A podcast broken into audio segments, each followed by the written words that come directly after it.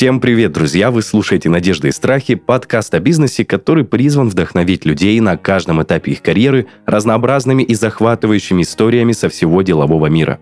Меня зовут Денис Беседин, я бывший владелец франшизы маркетингового агентства, и каждый выпуск ко мне приходят предприниматели и рассказывают, что за история стоит за их бизнесом.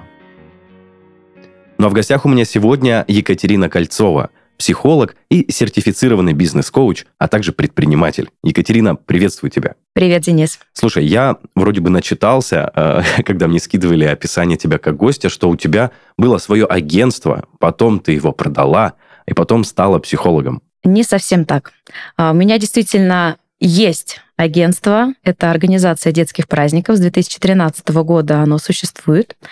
И с э, начала лета этого года я решила подумать о том, что, наверное, мне его нужно продавать, потому что все больше моего внимания я даю своим клиентам как психолог, как коуч, и все меньше моего включения в этот проект.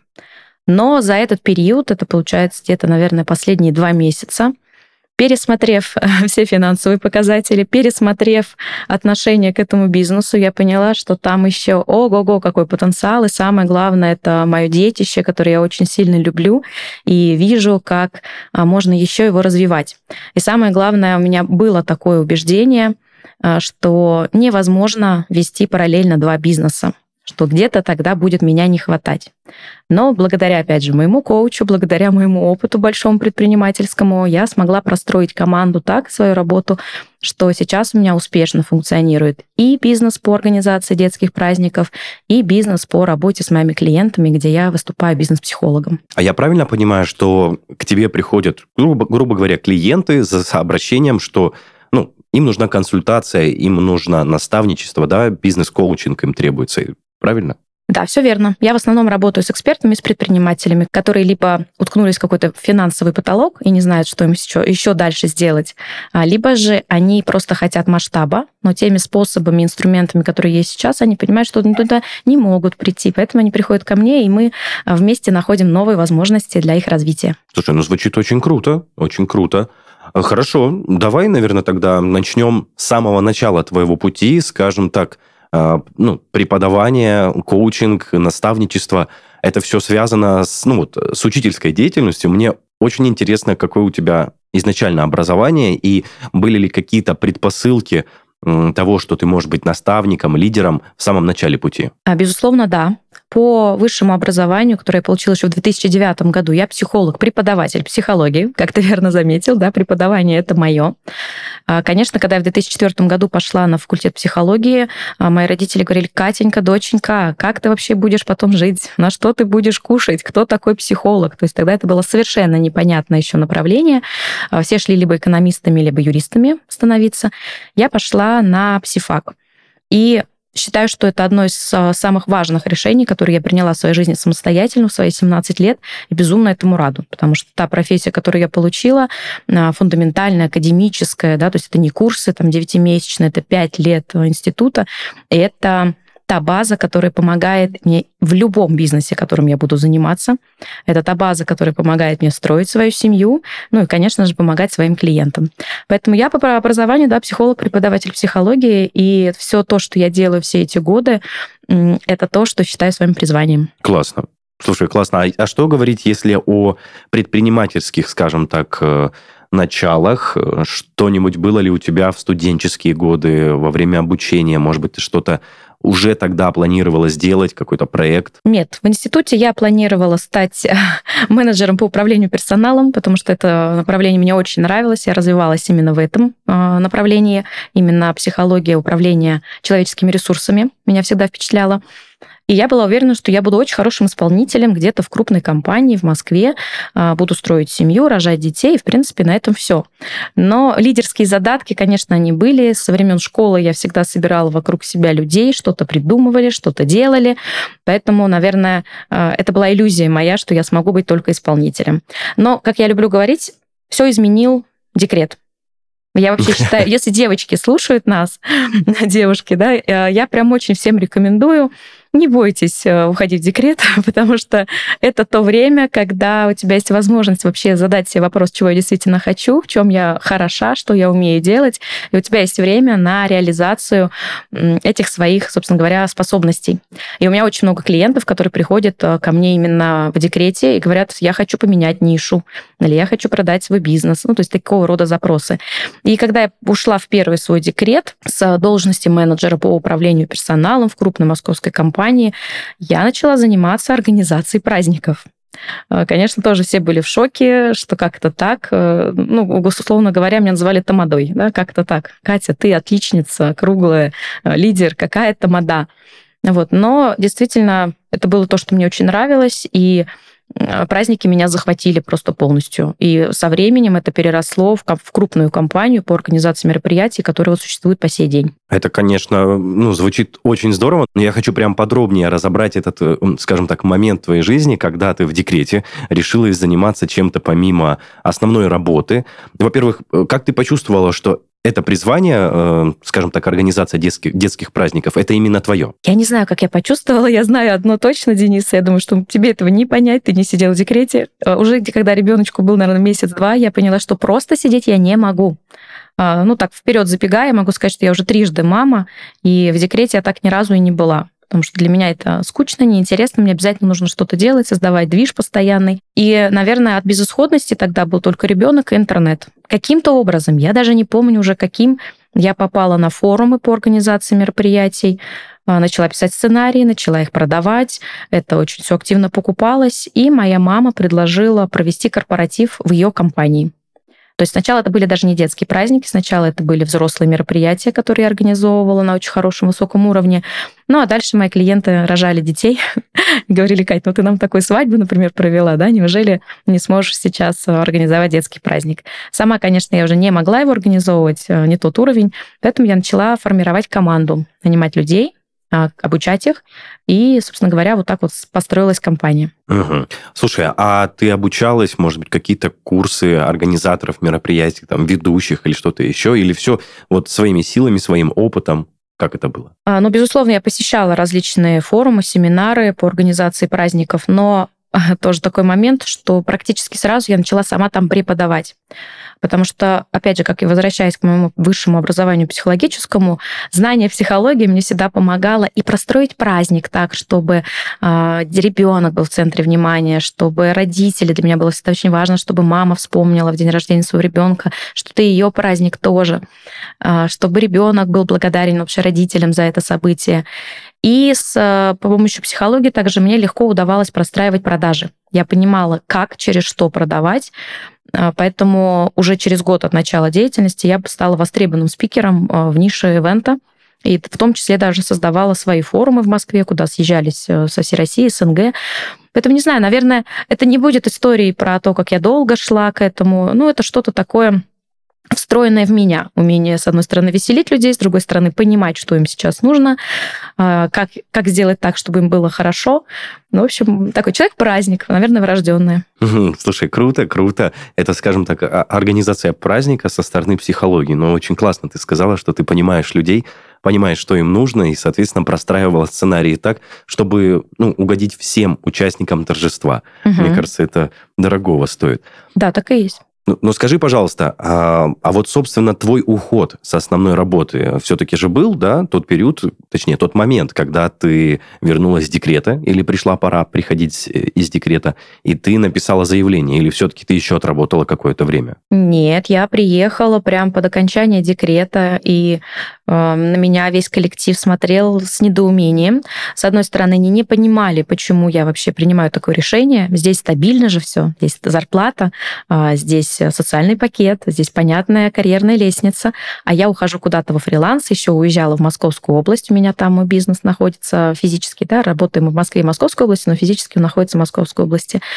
Но, с другой стороны, а, все мои коллеги, с кем я работала, получается, три года назад, да, ну, с момента ухода в декрет, они сказали, что Катя, как ты изменилась. То есть уходила такая еще девчонка молодая, а, немножечко стеснительная, где-то неуверенная, а сейчас приехала, ну, прям лидер. И, конечно, они сказали, ну да, это, наверное, твое. Поэтому я увольнялась со спокойной душой, я спокойно написала заявление, я знала уже, что я там не останусь. И больше я ни дня в найме не работала вот с 2015 года. Слушай, круто. А не было ли у тебя каких-то, может быть, страхов или, наоборот, надежд на предстоящее будущее? Возможно, какое-то ожидание, реальность? То есть, как ты сказала, есть стабильное место по найму, где ты получаешь зарплату, где, в принципе, понятная карьерная лестница, а есть, скажем так, свободное плавание, где ты не можешь особо спрогнозировать доход. Не пугало ли тебя это и с чем ты столкнулась, когда все-таки написала заявление? Так, пытаюсь вспомнить, пугало ли меня это. Я думаю, что нет. Скорее нет, чем да, потому что на тот момент у меня уже был стабильный доход, я знала, что я востребованный организатор мероприятий, у меня простроенная команда, и страха остаться, например, без стабильной зарплаты не было. Я же тогда не знала, что в 2020 году пандемия будет, понимаешь? Если бы знала, может быть, конечно, попереживала, потому что по сфере ивента а, пандемия ударила, конечно, очень сильно. Но в тот момент все было плюс-минус стабильно. И уходила я спокойно. Здесь, наверное, знаешь, можно рассказать э, нашим слушателям о том, как, в принципе, принимать решения. Э, я думаю, что это будет полезно, а, потому что в тот момент, когда возникает э, перед тобой выбор, нам кажется, что мы выбираем что-то, но на самом деле мы выбираем, от чего мы отказываемся. Это важный момент. И я с клиентами, когда они приходят и не могут сделать выбор, не знаю, переезжать в другой город, э, уходить э, с найма, э, выходить замуж, рожать детей, ну, без разницы, абсолютно любые важные решения, я их увожу в фокус не посмотреть, что ты получишь, а посмотреть, от чего ты отказываешься. Это как ну, в меню, если мы смотрим в ресторане, мы же выбираем, и бывает такое, да, и это вкусно, и это вкусно, но понимаешь, что все не съешь. И ты выбираешь что-то, но в этот момент есть такая некая доля сожаления, что, эх, а вот это вот я не съем, потому что, ну, просто отказываюсь от этого. И примерно то же самое мы делаем э, при принятии решений с моими клиентами. Мы прям прописываем, от чего не будет в твоей жизни, а если ты откажешься, ну вот в моем случае это было от найма. Я понимала, что я отказываюсь как раз от стабильности. Ну, то есть вот то самое, что вот мне регулярно будут платить зарплату 1-15 числа. Готова я от этого отказаться? Готова. Готова я выдержать последствия этого принятого решения в виде того, что я теперь всю жизнь, ну, может быть, не всю жизнь, может быть, когда-то еще устроюсь в найм, а, буду прогнозировать свою зарплату сама. Да, готова. От чего я еще отказывалась? Ну, например, от коллектива, потому что, конечно, а, там на работе у меня были прекрасные девушки вместе со мной в кабинете, и мне не очень нравились. Но я была готова отказаться от этого коллектива, потому что я понимала, что сейчас я создаю свой коллектив, свою команду уже сама. И если эти девчонки со мной им по пути, мы друг друга все равно не потеряем. Ну и так далее. То есть ты просто садишься и прям рассуждаешь, от чего я отказываюсь сейчас. И в этот момент э, бывает такое, что действительно кто-то скажет, не-не-не, я вот не готова от того, чтобы, э, ну, например, самой теперь платить за себя налоги государству. Это, кстати, тоже важный момент, когда люди пытаются э, уйти из найма, э, тоже нужно задуматься о том, что сейчас за тебя платит твой работодатель налоги, в каком это размере, а когда ты будешь работать на себя, ты будешь платить за себя сам еще, это большая достаточно нагрузка за всех своих сотрудников. Но это я так уже в бизнес-коучинг немножко ушла. Вот, поэтому нет, я спокойно приняла решение, я понимала, что мне нравится э, этот азарт, с которым я строю свой бизнес. Вот я, мы начали с той подкаст с того, что я планировала продать бизнес, да, но я понимаю, что у меня азарт там не исчез. Мне, правда, это очень интересно. Впереди Новый год, и я каждый день э, сама в чате со своими сотрудниками включена, потому что я знаю, что вот эта новогодняя сказка, которую мы делаем, от нее будут в восторге и дети, и взрослые, и мы даем это чудо, это надежду вообще на то, что 2024 год точно будет самым лучшим годом в их жизни. Вот, поэтому для меня очень важно, что я уходила а, во фриланс, в свой бизнес, и я понимала, что мне там будет интересно, а в найме мне скучно. Хорошо. Слушай, ну вот а в целом первый период, когда ты начала самостоятельное плавание, да, когда, ну вот, в целом ты уже полностью взялась за проект двумя руками, с какой реальностью ты столкнулась? То есть э, были ли клиенты? Или была какая-то, как назло, просадка, грубо говоря? Был какой-то застой? Или наоборот, все пошло только в развитие вверх и вверх? А, все пошло в развитие вверх и вверх. Конечно, периоды стагнации возникают, это абсолютно нормальный процесс, но здесь тоже а, я же понимаю, как строится... Компания живет по такому же принципу, как э, организм человека, как природа. То есть есть периоды роста, есть периоды стагнации, есть периоды умирания. И просто нужно вовремя, это где-то вот на том этапе, когда все хорошо, да, когда все ровно, а, нужно создать искусственный кризис, чтобы снова пойти в рост. Вот, поэтому нет, у меня все было хорошо, все росло. Единственная всегда проблема была, это, наверное, количество сотрудников. Даже не качество. Вот про качество все хорошо. Я очень всегда довольна теми людьми, которые находятся в моей команде. Единицы за все годы моей работы, кто мог подвести или подставить каким-то образом. Но вот нехватка кадров, это да. И сразу тоже так хочу сказать, что сейчас с каждым годом эта проблема становится все серьезнее и серьезнее потому что современная молодежь, а у меня же аниматоры в основном именно в, в ивенте, а, или СММщики, продажники, это уже в другом бизнесе моем по психологии, молодежь э, хочет э, зарабатывать себе в кайф. Вот у них есть такой фан, да, понятие. Они, они не очень хотят работать, они могут прийти, полгода отработать, уйти, или год отработать, уйти. То есть пока им интересно, их не знаешь даже, чем уже замотивировать. Вот поэтому у меня все сразу шло в рост, э, стабильно, классно, мы все больше и больше делали проектов, все дороже мероприятия.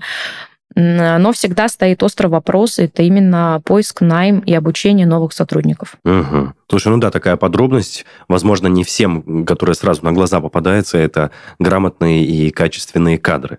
Вот, но я думаю, мы с тобой об этом чуть-чуть попозже поговорим. Знаешь, мне такой человеческий, человеческий любопытный вопрос. Угу.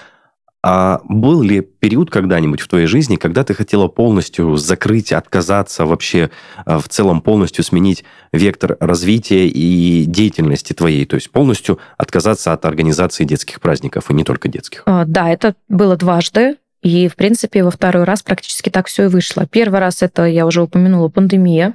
Потому что, конечно, когда практически полгода ты не имеешь права работать, а аренду, зарплату, налоги никто не отменял, и это очень большая нагрузка, это огромный стресс. Как мы выдержали этот период, я до сих пор не знаю. Но, наверное, после пандемии мне уже ничего не страшно поэтому. И второй раз это было с моим третьим уже декретом, с моей третьей беременностью, потому что в процессе именно третьей беременности я поняла, что я хочу вернуться э, непосредственно в консультирование как психолог. Я стала получать еще бизнес-образование э, бизнес-коуча, потому что это чуть побыстрее помощи моим клиентам, чем психология. А я люблю быстрые результаты. Вот. И, конечно, я настолько увлеклась именно этим направлением, я настолько ушла вся э, в психологию, в коучинг, в работу с моими клиентами, предпринимателями, что фокус внимания сместился э, с детских праздников, и возникло уже, знаешь, такое, блин, ну я здесь реально зарабатываю даже больше. При этом мне здесь хорошо, потому что это новые ниши, мне здесь комфортно, я получаю удовольствие. А, а там все как бы оно само работает, потому что уже настроено, сотрудники обучены, они у меня годами работают. И как будто бы мне там уже неинтересно. И вот из-за того, что пропал интерес, пропал азарт, э, возникла мысль о том, что, ну, наверное, проще уже продать, чтобы в чьих-то других руках этот бизнес э, расцветал. Но, как уже вот э, говорила выше, в итоге переждала я просто этот период, я снова посмотрела свежим взглядом на ивент э, свою сферу и поняла, что там еще, ух, там и интереса, и денежных э, возможностей очень много. И самое главное, у меня такой, знаешь, возник момент, это я что, кого-то, кому-то должна своих клиентов отдать? А вдруг они будут не так классно работать, как я? И, и что? ну, в общем, мне как-то так стало очень жалко. Вот, поэтому это, наверное, второй раз, и это из-за потери интереса. То есть, если первый раз я думала бросить праздники из-за сложности, потому что это очень нестабильно, а, любой кризис в стране сразу в первую очередь а, бьет по сфере праздников. Потому что первое, на чем люди начинают экономить, это на своих развлечениях. Там же стресс, да, и хочется а, закрыться, и какие... Да вы что, какие сейчас могут быть праздники? Вот. А второй раз потеря интереса. Сегодня вечером в центре Москвы за своим рабочим местом трагически выгорел известный предприниматель Дмитрий Грачев. В последнее время Дмитрий занимался развитием своего стартапа по производству экологически чистых упаковочных материалов. Он так увлекся бумагой, что не стал заводить электронный документооборот. По словам очевидцев, Накануне днем в офис к Дмитрию заезжали контрагенты и просили отправить договоры и закрывающие документы. В то время как рабочая документация компании Дмитрия состояла из трех гигантских стопок бумаги. Первая подпирала подоконник, вторая пылилась на чердаке, а третья зловеще нависала над столом бухгалтера компании Надежды Алексеевны. Да в этих его залежах сам черт ногу сломит. Давно пора было все цифровизировать. Ну ладно, мне пора. Такой комментарий по поводу случившегося дала Надежда Алексеевна корреспонденту нашей программы. Сейчас она находится в отпуске на побережье Черного моря и отказывается продолжать общение. Мы ее не виним. В таких ворохах бумаги нелегко разобраться. В отсутствие бухгалтера Дмитрий вынужден был сам вручную перебирать все рабочие бумаги и так выгорел, что решил отойти от дел. По словам Дмитрия, он больше не хочет заниматься бумажным бизнесом и хочет уйти в ИТ. Жаль, что Дмитрий не знал об удобном функциональном онлайн-сервисе для электронного документооборота Taxcom Filer. Taxcom Filer поможет подписать документы как в веб-версии, так и в мобильном приложении. Отправляйте, получайте и подписывайте договоры, счет фактуры, транспортные накладные прямо в вашем смартфоне. Работайте с электронными документами в любом месте и в любое время – с Taxcom Filer ваши документы всегда будут храниться под рукой с возможностью выгрузки в любой момент, даже с экрана вашего смартфона. Надежда Алексеевна была бы счастлива. Ищите ссылку на Taxcom Filer и другие продукты компании Taxcom по ссылке в описании к этому выпуску.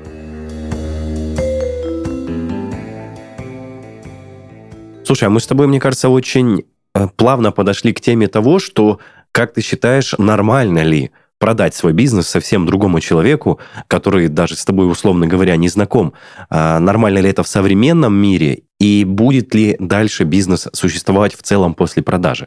А можешь, пожалуйста, выразить свою точку зрения на этот счет? Это абсолютно нормально. У меня достаточно большое количество клиентов, которые приходили с этим запросом, в итоге продавали бизнес, и счастливы все. А, счастлив этот человек, потому что он получил а, хорошую сразу выплату за годы, которые он вкладывал в этот бизнес. Счастлив тот, кто его приобрел, потому что у него полностью простроенный готовый бизнес, и не нужно с нуля собирать ни базу, ни сотрудников, ни какие-то материальные ценности. И счастливы клиенты, которые, в принципе, перешли просто а, от одного собственника к другому, при этом они особо ничего у них не меняется. А, тем более где-то года три назад еще, наверное, а, в основном говорили о закрытии бизнеса. Вот прям очень много у меня было в окружении, кто обращались или просто рассказывали о том, что они закрыли. Понимаешь, насколько это ну, нелогично, не по-предпринимательски? Ну, то есть просто брали закрывали, просто прекращали эту деятельность. Вместо того, чтобы оформить это все в продажу готового бизнеса просто закрывали. Конечно, это неправильно. Нужно сначала попробовать управляющего нанять вместо себя. Если это не получается, то можно оформить и продать а, свой бизнес. И сейчас, в принципе, есть тенденция к тому, что у предпринимателей может быть, во-первых, несколько бизнесов, и все чаще ко мне, по крайней мере, обращаются, моя такая личная статистика, предприниматели, у которых есть твердый офлайн бизнес, они хотят еще второй онлайн. А предприниматели, которые из онлайна, они хотят открыть офлайн бизнес. Вот. И здесь просто встает выбор, либо вы действительно занимаетесь двумя-тремя бизнесами параллельно, либо же вы один из них продаете. Абсолютно нормально. Угу. Слушай, ну в целом, видишь, ты сказала то, что некоторые предприниматели закрывали прям свой бизнес, а нелогично же продавать то, что не работает. То есть, если твой бизнес не приносит прибыли, это же совершенно неправильно продавать его врать покупателю, а, то, что это все-таки действующий, хороший проект, который приносит прибыль. А как быть в таких ситуациях? Я не знаю, ко мне не обращались с убыточным бизнесом. То есть такой ситуации не было. Это бизнес, который нормально работает, приносит, э, работает в плюс, да, там в сумму уже это разное абсолютно, но он работает в плюс. Продать убыточный, ну, мне кажется, невозможно. Потому что я же сейчас тоже столкнулась с тем, что какие документы нужно, что нужно показать. А в нашем случае это есть CRM-система, которая показывает количество заказов, средний чек, конвертация, а, лидогенерация и все остальное прочее. Конечно, просто так сказать, вот, мамой клянусь, у меня хороший бизнес не получится, нужно еще доказать потенциальному покупателю, что он у тебя работающий. Поэтому не знаю, не могу сказать, э, ко мне не обращались люди, которые хотели обмануть своего покупателя. Ну да, здесь ты действительно права. Скажем так, кота в мешке в таких масштабах, наверное, никто и не продает. Нет, ну я думаю, что есть такое. Честно говоря, я даже не сомневаюсь, Денис, что бывает такое, что кто-то продает убыточный бизнес, но, скорее всего, покупают его интеллектуально, эмоционально пока нестабильной личности. То есть те, кто хотят верить в какую-то сказку, те, кто пока не понимают, что такое вообще видение. Возможно, это, например, девушки, которые только вот хотят бизнес, или парни молодые, которым э, рассказали, да, все как классно там, и они такие, да-да-да, все, сейчас мы будем делать э, деньги.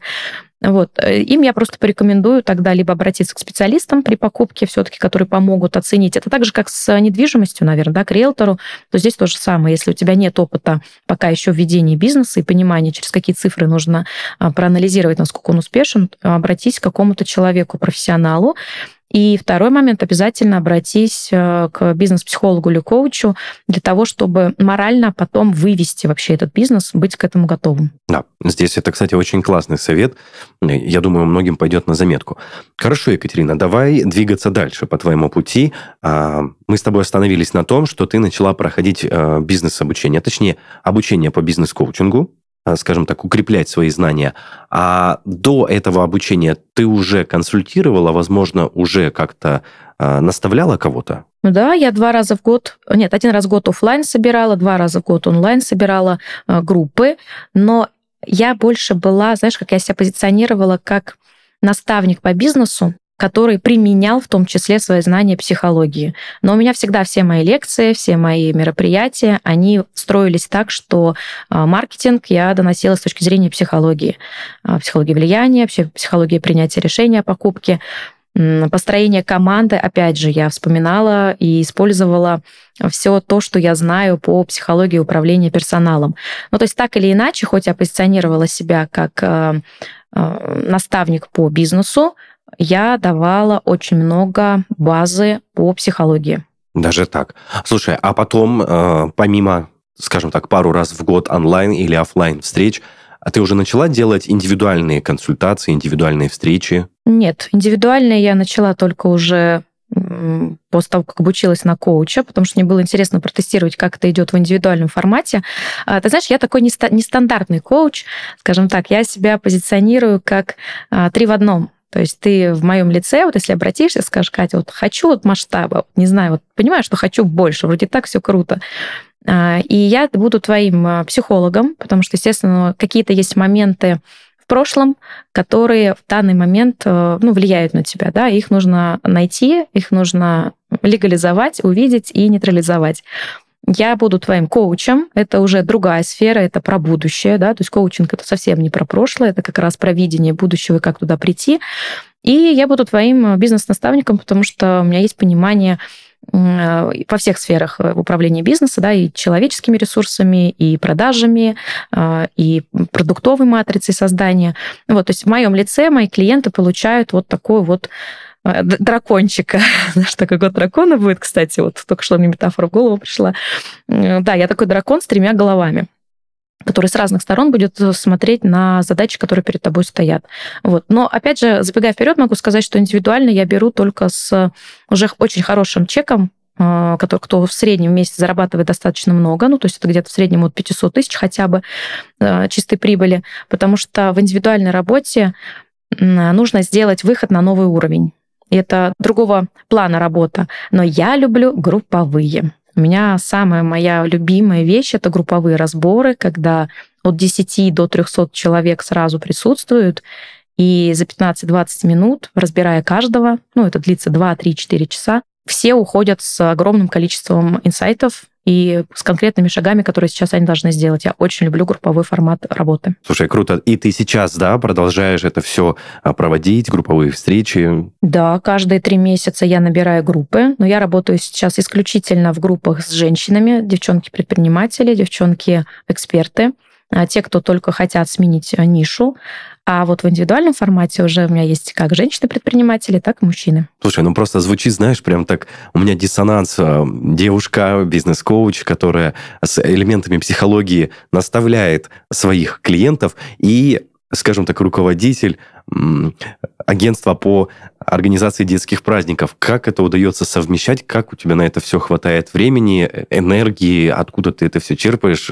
Расскажи, пожалуйста, о своих способах, возможно, какого-то расслабления, да, и ну, закрытие своего информационного пространства, или это тебе в целом не нужно? Это кажется, что организация детских праздников, да, это что-то такое легкое, веселое. Нет, на самом деле там очень серьезные бизнес-процессы, это сфера услуг, это сфера работы с детьми, и там нагрузка ответственности, она огромнейшая. Поэтому это очень серьезный бизнес, и все, кто им занимаются, всем, кому удается на нем хорошо зарабатывать, э, и чтобы клиенты всегда оставались довольны, я просто ими восхищаюсь, правда.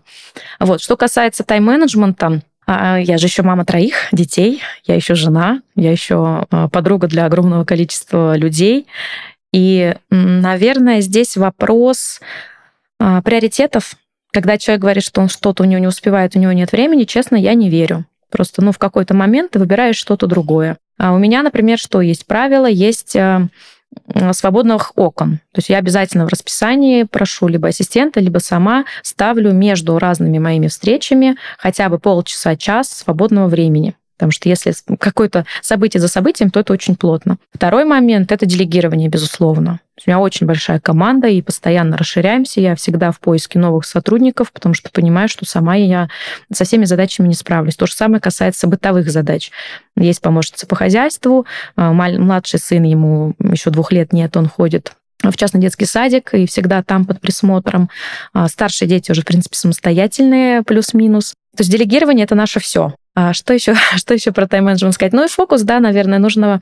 Я, например, позволяю себе переключаться не только в течение дня, но и в течение, например, квартала на задачи.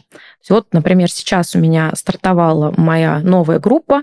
Конечно, последние две недели а, моя семья знает, что все, мама вся там потому что у мамы продажи туда, у мамы диагностические сессии в эту группу, маме нужно много внимания уделить э, новым людям, чтобы вообще с ними познакомиться и понять, что этой группе нужно. Но после того, как мы встаем на рельсы, э, какое-то время я буду очень сильно включена в свою семью. Или, например, я очень люблю сочетать э, сразу несколько дел. Если я знаю, что мне нужно обедать, а готовить я не успеваю, конечно же, то либо мы идем с мужем вместе, например, на обед, и это такое наше мини-свидание. Либо я еду с подругой. Вот сегодня, например, я обедала у подруги. Она все приготовила, да, я приехала, и с ней, ей время уделила, плюс мы новый совместный проект с ней придумали, плюс пообщались просто как подружки и поели. Вот, поэтому все, что можно делегировать, делегируем, что можно совместить, совмещаем. А, в принципе, все. И, конечно, сон. Сон. Вот прям обязательно, особенно девочкам, кому уже за 35, а, как, как, как мне, да, у кого есть э, дети, обязательно нужно ложиться а, не в тот день, в который нужно вставать. То есть если мы нам хотим проснуться завтра, да, то лечь нужно спать сегодня хотя бы в 11-полдвенадцатого ночи. А вставай, пожалуйста, хочешь в 6, хочешь в 7 и вперед работать. Слушай, круто. Тоже такие мини-наставления. И, кстати, мы с тобой таким образом плавно подбираемся к той части подкаста, где я прошу гостей дать топ-3 рекомендации лично от себя для начинающих предпринимателей, которые только собираются или только открыли свой бизнес, чтобы их дело, чтобы их проект процветал и, скажем так, все дела шли в гору. Какими качествами должен обладать предприниматель, вот так скажем? А, ну, наверное, если про первое качество говорить и первый совет, а, безусловно, нужно понимать, что за твой бизнес ответственен только ты ни государство, ни сотрудники, ни клиенты, а, ни город, в котором ты находишься, и там а, потом пенять на то, что просто жители такие там или еще какие-то. Нет, если ты занимаешься бизнесом, то вся ответственность за него на тебе только на тебе, и это, на самом деле, хорошая новость, потому что, соответственно, если ты ответственен за все, что происходит в твоем бизнесе, то и на э, свою чистую прибыль тоже влияешь ты. А под ответственностью я понимаю, что, наверное, важность не избегать э, принятия важных решений. То есть если ты понимаешь, что, скорее всего, это приведет тебя к какому-то хорошему результату, нужно пробовать. Отсюда, наверное, второй выйдет э, совет – это быть максимально смелым и не делать, знаешь, как сейчас скажу, вот есть такое, а, сделать, не сделать, попробовать, не попробовать, не знаю, там рекламную интеграцию какую-то, например, или нового сотрудника нанять.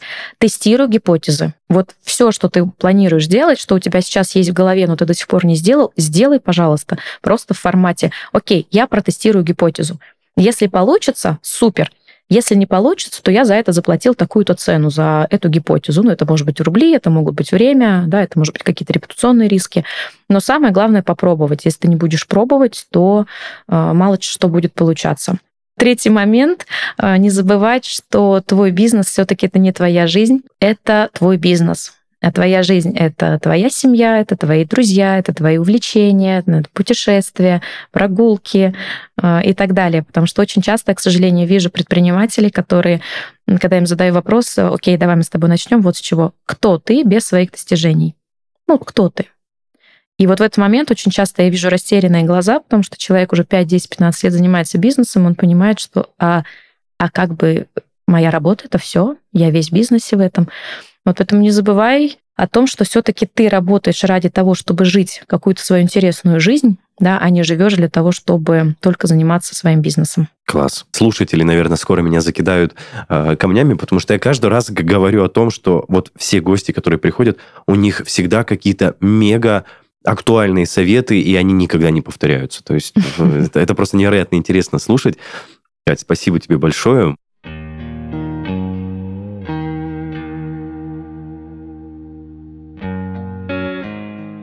Друзья, это был подкаст «Надежды и страхи» и его ведущий Денис Беседин.